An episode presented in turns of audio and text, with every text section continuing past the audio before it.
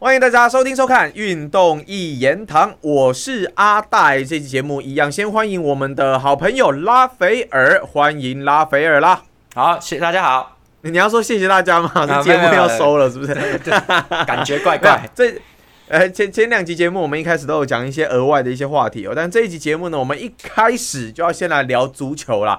欧冠决赛，我堪称欧洲呢这个年度盛事哦。欧冠的决赛，最终呢，曼城一比零一球之差来击败了国际米兰。拉斐尔，我记得之前你是说是开小是不是啊？没有，我是说开大，结果没有开到大。啊，是哦，对对，OK，所以我是压小，是不是？我们那你要请我吃饭喽？那就只好请啊，没办法啊，妈的！这场比赛你怎么看啊？哇，竟然是一个低比分的比赛，国际米兰其实打不错哎。我是觉得还好啦，就普普通通啊，至少至少我觉得有尽力打啦，就是也不会失望，因为因为这本来就是预料之中的事情了，就是大家都知道嘛，大家都看好曼城嘛，然后。那天的欧冠决赛，我们就简单讲的话，就是哈，国际米兰一直在等曼城扑上来进攻，他要打反击的，然后曼城就根本都不上来，就是这样子耗了整场，就是国际米兰没有等到啦，他就等不到那个东西出来啦，所以他的东西就打不出来，所以整场都这样消耗，我觉得这是比较可惜的，因为不然的话，你让国际米兰打几个反击出来的话，会很精彩。可是曼城就是要把这个火种。完全的扑灭，就是根本不让你冲啦，你不要想冲啦，就是这种东西。曼城就是沿用了那一天我说足总杯的时候的决赛对曼联的打法嘛，他就是用这个打法的，对，所以其实就一旦他用这个就很糟糕了。我我本来希望他只是不想让国际米兰看到太多他的进攻方式，但如果他就是决赛要这样打的话，我的意思就是决赛会无聊啊。你看，果然呐，他们不想曼城是要顾好防守，然后好好的打，他就不要全部上来进攻了。那这样子的话，对，他的控球力就会比较就会变。你看这场比赛就是这样，就是等于说国际米兰几乎没什么好的进攻机会啦，就是比较难攻啦。然后那那天那场比赛一开始，米兰国米就是设定好要反击的，他就是把两个亿退下来，然后这个中场已经形成五个人在跟这个曼城去做消耗。结果曼城，你看曼城的三个中卫，照理说会有一支。要要上前推进的，要看到阵型的破口，要上前推进。结果他几乎整场比赛都没有，几乎有的一次就是阿坎吉上来直传那一次就进球啦。他上来一次就进球了，对，所以其实曼城的中后卫一直维持在三支，就是为了要应对国际米兰的两支前锋，所以永远都是三对二。国际米兰两支前锋一直都是三对二，他没办法，他们很难去取得一个优势啊。然后只要中场那个恰尔汗图上来的话。马上就有一支后要退回来，变成四打四比三，所以就是永远都多一个。对，就就是就是曼城是控制好这个东西的，就变成说国米打不到他的反击啦，就是连后卫都是站好的，连转身回追都不需要。好，所以就是国际米兰就是这个比较比较辛苦。那曼城就等于说是让自己处在一个几乎没啥破绽的状况，但是他的他牺牲进攻，他把进攻牺牲掉，他就是慢慢打就好了啦。好，所以那天比赛。上半场就这样，不过有一个意外，就是那个啊德布罗因受伤。哦，对，他就是三十几分钟受伤了，是不是？对他大概三十分钟的时候坐在地上，然后后来坚持有治疗一下，然后再回到场内。后来到三十六的时候真的不行了，换掉，然后都被影响到下一个球季啊。这就不晓得了。我现在我没有人说很严重，我也不晓得。可是他他应该没事，因为他走回去。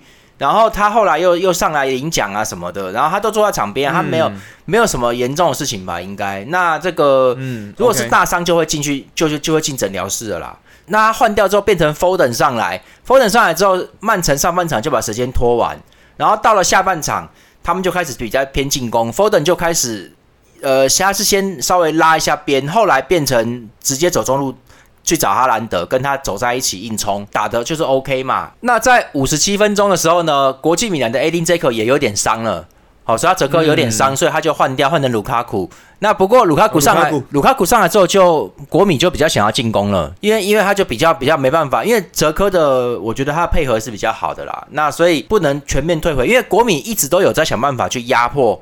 曼城的三支后卫一直慢慢压，可是这种高位的压迫是要有默契的。那卢卡库看起来也不是那么灵活，不能他不太能做这个。国米就开始有点进攻了，结果没想到他们那段时间里面那十分钟里面，他们打的对攻是比较比较活跃的，两边都有对攻。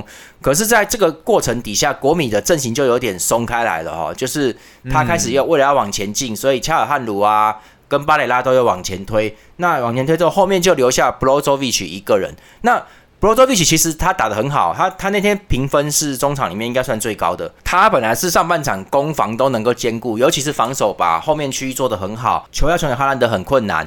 但是下半场之后，因为进攻的关系，他就一个人落单在后面了，所以落掉了。曼城在前面就有有空间，然后 Foden 往这边钻的时候就有机会慢慢出来了。后来六十八分钟的时候，就是阿坎吉拿球上前。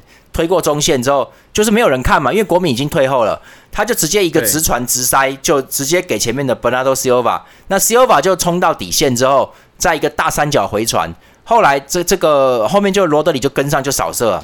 他就做这个动作，这是他们标准的进攻模式啦。因为就是让罗德里射门是标准的进攻模式。这球也很漂亮，这球是穿过两个国米的防守球员，从外侧绕进去的，所以门将奥纳纳来不及扑了，没他就是没办法看到。奥纳纳那天表现很好，哈，挡住不少攻击哦，所以也算是很不错啦。那球进了之后，其实比赛就差不多结束了，就是变成国米后来就一直想要进攻啊，可是他他曼城在等你的，也在也在准备准备打反击啊，所以就国米就有点上不来。后来他们就换上了这个换人，我觉得很成功哈，就是换上了 Gosens 跟贝拉诺瓦哈，把一直没表现的 Dumfries 换掉，还有还有后卫巴斯托尼换掉，就是强化两翼的攻击，一直进攻。后来国米就一直在打在打左翼，国米的左翼，那 Dimarco 的表现就很好，国米的左翼 Dimarco 就很 OK 哈，然后等于说那天国米的右路不好啦。他国米的左路两支，原来的 Dimarco 跟后来的 Gosens 上来都有不错的，都有很好的表现哦，一直在进攻，所以国米这两这个换人蛮成功的哈。而事实上，在下半场六十几分钟之后，国米所产生的机会其实是比曼城多的。曼城后来还有一次，Foden 拿到球转身直冲禁区，几乎要变成单刀射门，有一球好，然后这个被门将挡掉。如果那一球进，当时就二比零就结束了啦。只是 Foden 没踢进啊，但是其他的。机会国米都比较好，因为后来就有国米的卢卡库挡掉自己人的头球嘛，蛮可怜的啦。那球是那个他们传过来之后，迪马口先先顶球嘛，那球很很漂亮哦，然后挡打中横梁之后，他弹出来，这时候门将已经乱掉了。然后，嗯，其实卢卡库也有建立功劳，因为卢卡库在传进来的时候，他去挡卢卡库去靠那个阿坎吉，让阿坎吉没办法动哦，旁边迪马库就可以顶球了。结果弹出来之后，迪马库马上再横移到落点之后，他再做一个鱼跃头锤。可是他在一开始球弹到横梁的时候，卢卡库想要跳起来把球补进去啦。那那球比较高，他没补到，这个时候他才刚刚落地而已。根本来不及做第二个动作，然后然后迪马口就直接头锤了，就打到他，所以他来不及闪啊。那那球他是有有一个跳跃的，本来要他要顶的，那就也顶，因为那球刚好从他头上过去，他等于是前脚才刚落地，后脚迪马口就就顶了，所以他根本来不及闪开哦。所以那个那球我觉得不能怪他啦，只是看起来很衰啊。所以那球等于是国米最好的机会，因为他那个等于已经是已经是要进了啦。然后双方在打到。八十二分钟的时候，Stones 有点受伤，然后 Walker 这时候才上来，好，然后加强化防守，然后国米继续换人哦，换上那个姆希塔良跟 d a m b r o s i o 换下达米安跟恰尔汗卢哦，就是一直加，一直加，一直加进攻，然后最后在八十八分钟的时候，Gosens 有一球是直接接应长传呐，又又传传进来，Gosens 在左边，他把球顶回中间哦，坐回中间，然后卢卡库就直接顶，要顶空门哦，又又是一次哦，要顶空门呢，他就是。他顶到门将的腿上，感觉门将其实反应不急耶，但是他那球就直接顶到门将的身上去了。对对对，不过卢卡库本来就不是头球好的类型，头球确实是要身材高大，但是实际上。你投球那个那个转转啊，用的那个劲道要顶下哪个点啊，那个是很吃技巧的啊。所以其实，嗯，而且你还要对应传中哦，而且你还要去抗防守，去抵抗防守。所以这个东西其实不是那么简单。那你没有专门在特别一直强化它，你其实投球不会做好。所以你们看到常常看到有一些人是专门奇怪了，后卫还是谁，他投球就特别厉害。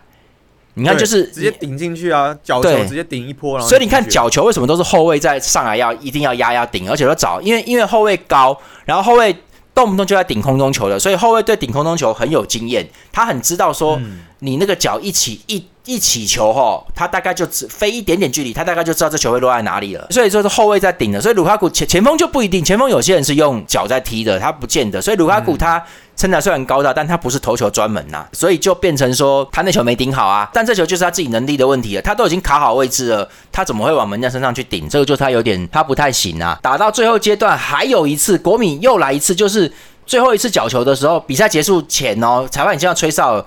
最后一次角球的时候，高顺子在。前点跳起来把球直接顶攻门呐，那球很漂亮啊。Ederson 还是明明明想想扑到，他没有抓住球哦，他只能把球稍微拨出去而已。国米其实就有这三次机会，其实其实只要进球就延长赛了。其实国米不是没有机会啦，网友都反映都说国米打的蛮棒的，都是几乎压着曼城打。对，我觉得国米做的蛮好的哦，他就是不给曼城任何机会攻进来。好，所以曼城其实也不好处理啦。然后国米的，我觉得整体打的也不是说靠犯规，他就是刚刚好，就是意识的防守的，真的是蛮做的蛮 OK 的，就是感觉上就是没你没毛病可以挑啊。那整个防线靠这三个人，阿切尔比、达米安跟那个巴斯托尼三个哈，我觉得他们的防守也是很 OK。曼城的两翼基本上也没什么机会进来，再加上德布洛因受伤了。所以其实曼城后来就没什么攻击哦，那他也是慢慢打啦，他也打不出什么很强的攻势，因为面对国米，你你如果人数都不上来，你也没办法进攻，结果事情就变成这样，就是国米就可是国米就在等你啊，他始终保持两支前锋，他就在等你，他要打反击的，你一旦上来的话，后面就不堪设想了，所以就是曼城很怕，可是曼城做法也是对的，也就是说。两边都打得好啦，都都做的是 OK 的。曼城始终是不太松开防守的，就是他后面三支是不太松开的，他没有没有乱掉，他没有上来进攻就抛弃防守哦，所以演变成他前他后场大概会有四五个人，前场也大概是。四五个人，在他在他曼城是平均分配，他不会说后场留两两三个人下来，然后然后七八个都往前，这场比赛就没有，那当然就比较没有好的进攻啦。有点就是说你想要看到曼城的进攻，但是没看到。哈兰德状况好像发挥的也不是特别好，应该是因为中场拱输的问题吧？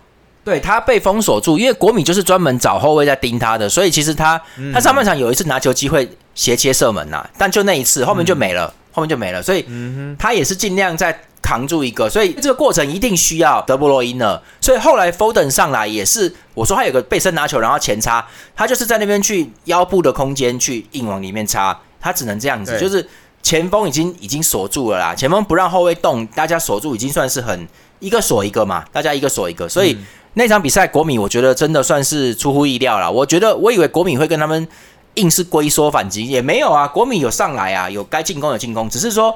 我觉得他的两翼退的比较深，因为他要防曼城的两个。因为说真的，格里许其实很能带，那本拉多西欧瓦也很灵活。为了要防这个两翼，所以迪马科跟这个登弗里斯都有下来。那你在反击的时候，再叫他们冲上去的时候，实在是来不及啊，实在是没办法冲出那个速度来。我我觉得，我觉得在这方面两边都已经尽力了，而且迪马科的防守很不错，啊他封锁很多，从他这一路过来，基本上你就会看到一直都有断球，一直断球。国米的断球很厉害，一直断，一直断。就是变成说，他只是冲到前场的时候，没有什么点接应的啦，会传丢啦。但是他们在自己的中场这一带进行断球的时候是很精准的，就是全场我没有看资料，国米不晓得断截断多少次哦，很多次，所以曼城的进攻都不顺利。国米等于说在防守上面做的，我觉得算是蛮好的啦。两边其实说实在，真的也都是你来我往啊。其实我觉得内容算是还蛮不错的一场比赛。那当然无论如何。现在各大联赛整个赛季的状况基本上都是已经慢慢进入到尾声，都是已经逐渐的告终哦。接下来的转会市场，相信也是大家很关注的一个重点。拉斐尔有没有哪一些球员的消息可以让我们来稍微兴奋一下的？诶，没有，我们今天讲一个综合的概论好了，就是就是讲一个大大概。今天不用特别讲转会，就是大家知道热刺哈利 Kane 现在要离，可能要离队，可能因为不是曼联要买嘛，对不对？对曼联想要哈利 Kane，因为合约还剩两年，他今年如果没有续约，他就是，而且他是说他要走啦。那明年的合约一到，他就是自由球员了。所以今年一定要决定，今年夏天一定要决定，你要续约还是要要留还是要走？你你要留，你就一定要签新约；你要走，你现在就要走才能卖到钱，不然明年你再走，就球队卖不到钱了，不能卖钱了。你是自由球员了。那这个曼联想要他。可是我觉得，你看整个谈判过程，你会觉得热刺不是很想卖他。大家也在找一些理由啦，因为因为曼联不要马盖尔了，马马怪尔确定会离队。那热刺想要马怪尔，热刺想要一个中卫进来补他的后防空缺嘛，就是想要增增强后防。但是这就是换呐，就是说我一个你一个，好不好？对啊。可是这等级差太多了吧？热刺也可以拿翘啊，说反正你马怪尔也没人要啊。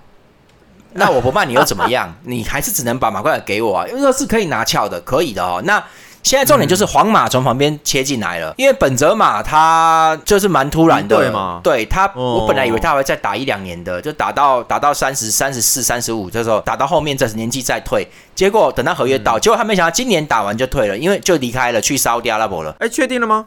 应该是差不多确定，大家都已哦经板上钉钉了，所以就是。嗯，就给人的感觉就是本泽马这样也算是急流勇退吧。他大概是不是觉得自己也老了吧？所以，但是他今年状态其实跟去年就落差就蛮大的。其实像现在这个状况，就是皇马就突然少了前锋，皇马就要补一支前锋上来，皇马就想要就会想要找 Hurricane 了。所以据说热刺比较想要把 Hurricane 卖到皇马去了，而且说真的，皇马出价也算大方。那还有一点就是，曼联如果往名次往下掉，会直接跟热刺形成对打。就是因为热刺明年要上来嘛，对，所以我看热刺大概也不是很想卖，因为因为这样子变成说我在支敌啊，我在帮助敌人对啊，对对对，因为因为明年的明年的一二名，我觉得一定是曼城、利物浦啊，一定是啊，曼利物浦会回来啊。那阿森纳嘞，阿森纳我觉得明年会掉，但是我觉得在前四应该还有所以前四里面应该是还是这三支在在竞争，所以第四个名额跟第五个名额就一定很有可能热刺曼联就要就会很激烈，那这个就是欧冠的名额之差了，所以我觉得热刺如果有预料到这个，他不会很想把 Hurricane 卖给曼联啊，所以就就是说我我已经少了 Hurricane。结果你对面还多一个 Hurricane 来来弄我，对吧？就是就是这个东西。那如果没有的话，曼联攻击本来就说真的没什么体系啦。你给 Hurricane 给他，哇，你就不用明年就不用打。我之前讲过，热刺本来就很容易输给曼联的。以前呢、我讲过，嗯对，所以你还给他 Hurricane 的话，那还得了啊，妈的！所以你就不用，你只要跟他对到，你就会你就会掉分了。所以就热刺不是很想啦。或者除非你曼联出价很高啦，不然我觉得热刺应该是会尽量倾向把他送到皇马那边去啊。最大咖的感觉就是 Harry Kane 吗？对，之前就有一直传说热刺比较倾向把 Hurricane 送到海外，不要留在英格兰，嗯不要当对手啦，尽量不要。哦，因为 OK 那个意思就是不想卖曼联，因为说真的，Hurricane 不可能去小队伍，你知道吗？嗯你给前面任何一个队伍对你都不利嘛，所以所以就是这样子哦。那 Hurricane 说真的，他还是想要在英超，所以这个有一点，他本人球员本人好像比较想留在英超，所以就大家还在谈呐、我觉得。这有点尴尬哎。Harry Kane 如果到皇马那一边去，你觉得他的战术打法体系适合他吗？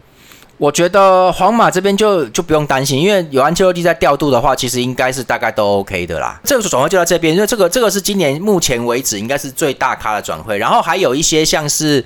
利物浦签下布莱顿的麦克阿利斯特嘛，然后皇马签下贝林汉、多特蒙德的，嗯，这个人是来、嗯年轻人是来顶替莫德里奇的啦，好要准备哦皇马就准备莫德里奇退休，所以就是这个这个嗯。皇马该做都做，所以如果体系磨练起来的话，皇马在未来几年应该都还还是很强的，因为有贝林汉在哦，然后前面如果如果来了 Hurricane 的话，这个体系还是能撑的，所以我觉得应该没什么太大问题啦。哎，刚刚你讲到曼联，我想到安东尼最近不是有个家暴事件吗？啊，对对对对对，哎，这个我们留最后讲好不好？好啊好啊，那你要先讲什么？那个马迪尼吗？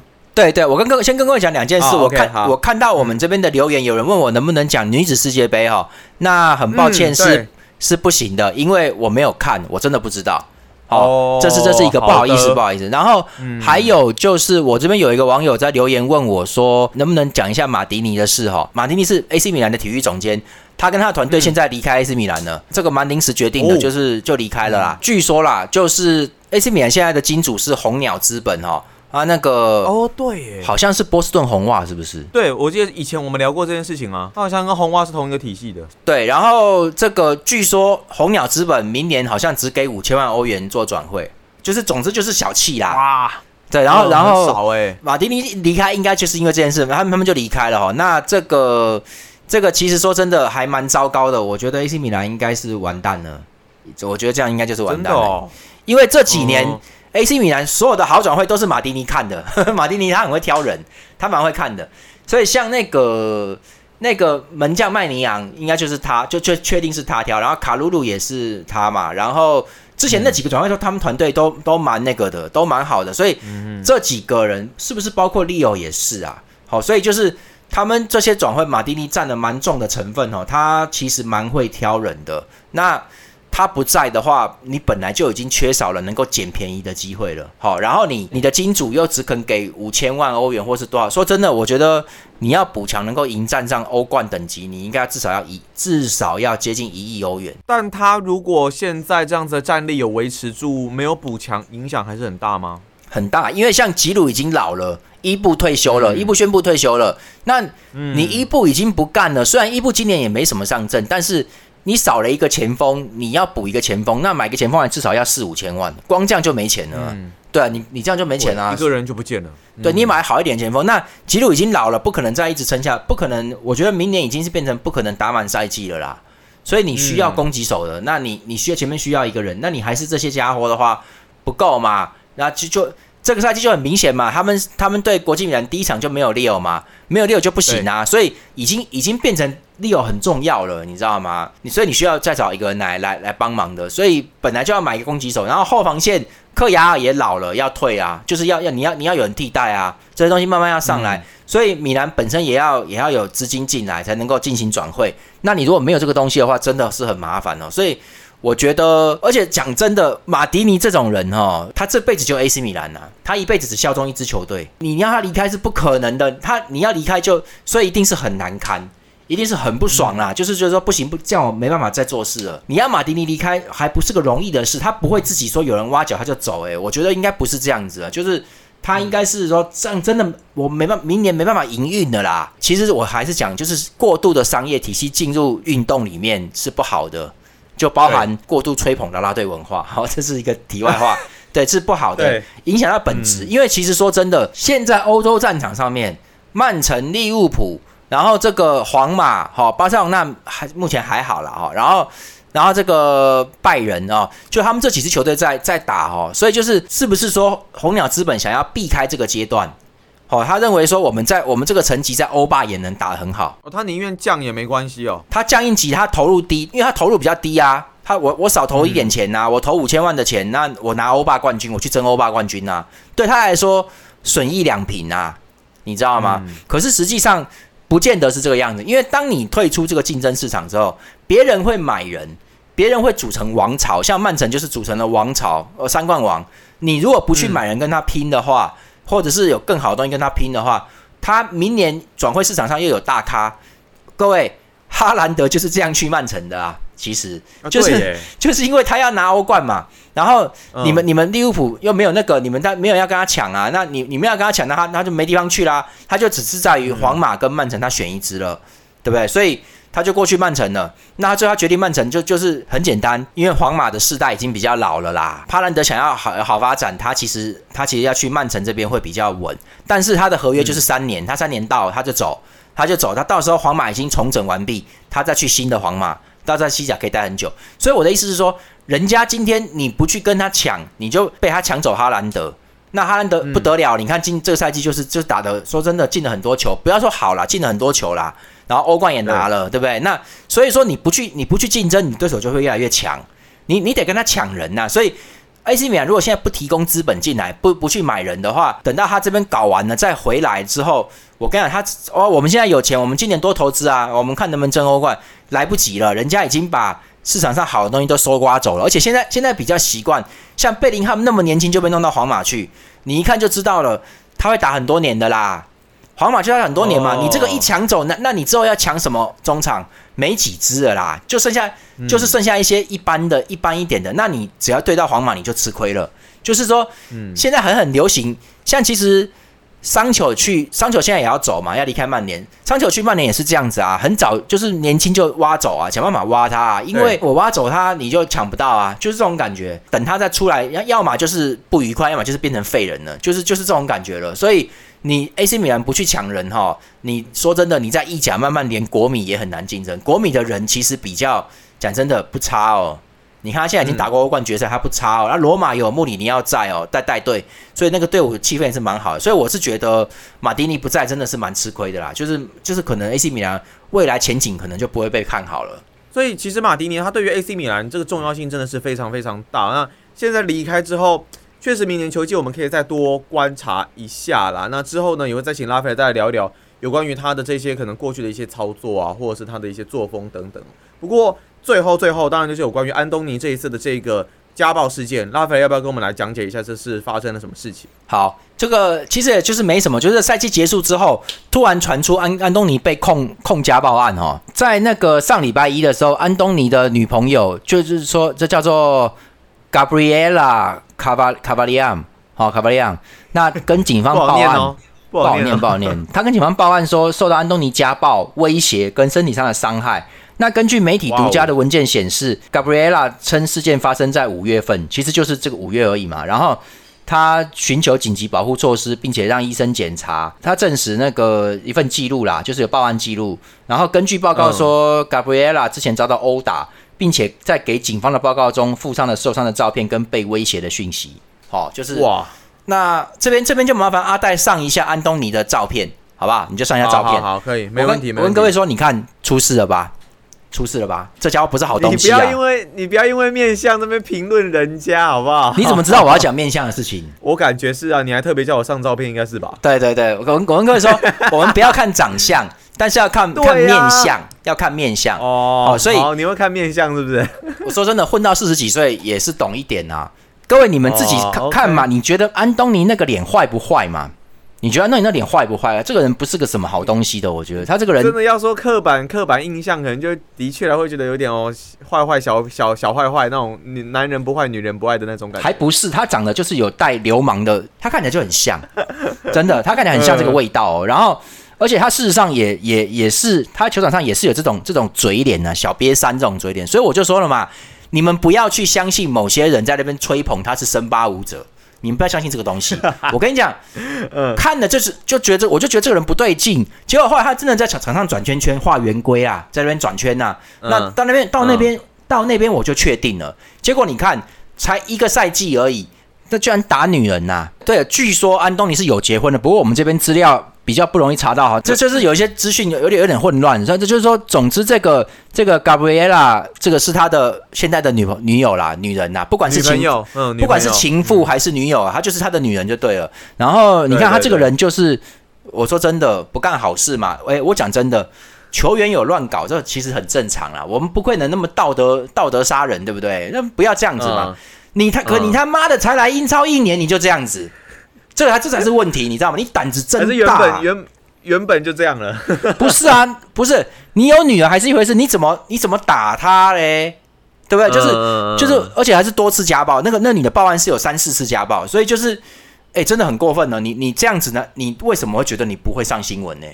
对不对？所以说你刚来曼联你就搞这个，才一年，一年就变这样。嗯所以，所以我跟各位说哦，有些人哦，在看球员的时候，就只是看他技巧，就在那边吹嘘啊。我们在看人是看一个像我们这种年纪的人，那因为那个人是小孩子嘛，他就看就是看这些嗯幼稚的东西，幼非常幼稚的层面。所以我在说，我这样四十几岁的人，我在看人是看全面，所以我会说面相。安东尼的面相非常的坏，德性就不好啦，所以他们一有钱就会乱搞。有些球星就是这样。我在看人是看整体的，这个人很多动作，我就当时就觉得不舒服，我就觉得很很 OK 让我不舒服。然后，所以我说面相嘛，面相还有几个嘛，像达尔文努内斯啊，对不对？我跟你讲，哦一开始还看不出来，还觉得他帅。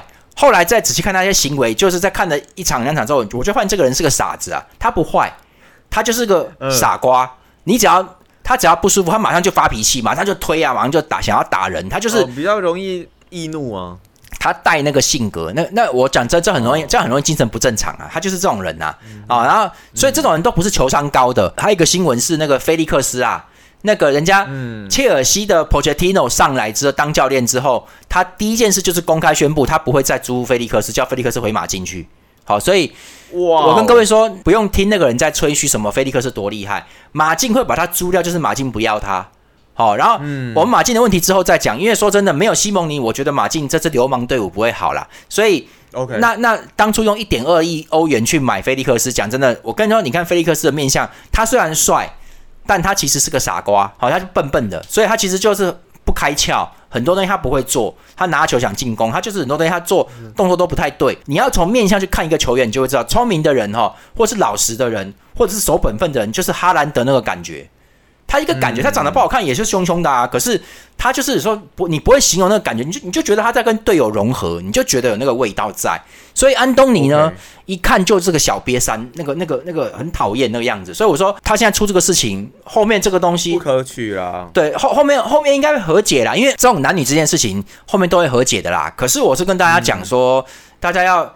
知道就是呃，也不用太担心，因为我觉得曼联球迷不用太担心，就是因为滕哈格一定会继续用他，一看就知道了。嗯，因为滕哈格也不是什么，我觉得滕哈格也不是什么好东西啦，所以他会觉得这没什么啊，你你处理掉再回来，你你不要再发生就好了。所以一定就是明年赛季安东尼会继续打，安东尼要被弃用，应该是至少等两年以后，就是明年赛季他如果还打不好，后年赛季曼联还有钱要换人的时候，安东尼就会被处理了啦。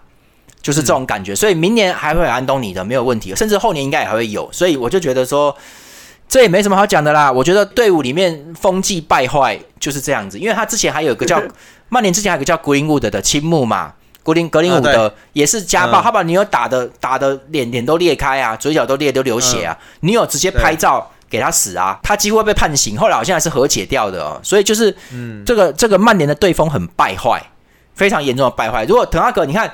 现在安东尼就给滕哈格一个一个大篓子，你呢口口声声说要要强调队伍里面风纪啊，你阿戴之前不是说觉得他很铁血吗？对不对？对啊，对啊。我跟你讲，你真的铁血，你安东尼就要现在就要直接冷冻了，明年开始直接冷冻三三四场，因为没有什么好说的，就是我我就要我就要立刻寻找你的替代者了嘛，因为你是一个你是一个道德风纪有问题的球员呐，这么严重，对不对？然后你你你这样，所以。你就看，你就看滕哈格会不会这样子嘛？我跟你讲，他没办法，他已经跟我觉得不可能，他就不可能。对，你看阿戴不是足球专门，他都知道不可能，因为 他已经跟我觉得不可能，他已经跟安东尼形成一个彼此依赖的共很恶心的共生关系。因为曼联没有安东尼，他右路现在也打不起来了，他也没有去养。现在本来可以放个什么伊莲嘎杀小的，现在伊莲嘎说不干了，伊莲嘎现在要离队了，应该好，那就是都会走，所以你。曼曼联的转会就也很难，也也很丑陋啦。就是你不好的地方就用钱去买一个人来，旧的就不要丢掉了，人家就走了。所以就是也是蛮恶心的。所以就是这种，就是他不是真的好。所以曼联的旧部基本上都会走，都会走光。所以就是没办法啦。哈，那滕哈格今天就是让他今天就是变成曼联现在已经快没有安东尼就不会控球了。好，所以一定要用了。好，所以我就像我跟你讲，滕哈格最后会马脚原形毕露，就是。他就是要安东尼、利贝安诺不啊不利贝安诺他就是这种逻辑啊。他他别别人可以，别人犯错不行，安东尼犯错可以啦。他会这样子，但实际上没有关系。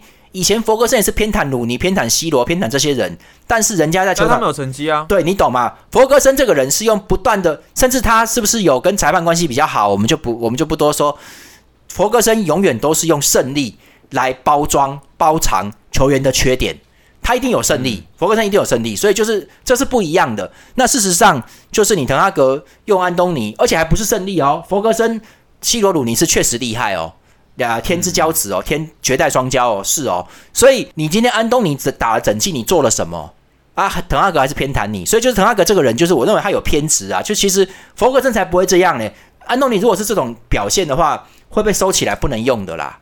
就不会用了，对，然后就钱就花就白花了啦。所以你看，滕哈格这样用这样子哈，你就等着看呐。安东尼还会再出包的，因为其实不确定安东尼是不是有结婚，这是不是他的小三？如果是的话，他家庭问题还大的是，他明年赛季会有问题的啦，就是这样子啊。所以反正接下来我们会再持续关注这一方面的状况啦，也也也会持续的再来看曼联之后会有什么样的一个发展呢？那这期节目呢，我们很谢谢拉斐尔给我们带来那么精彩的一个内容哦。好，我们恭喜安东尼家暴，真是个他妈乐色啊！就是这么简单的。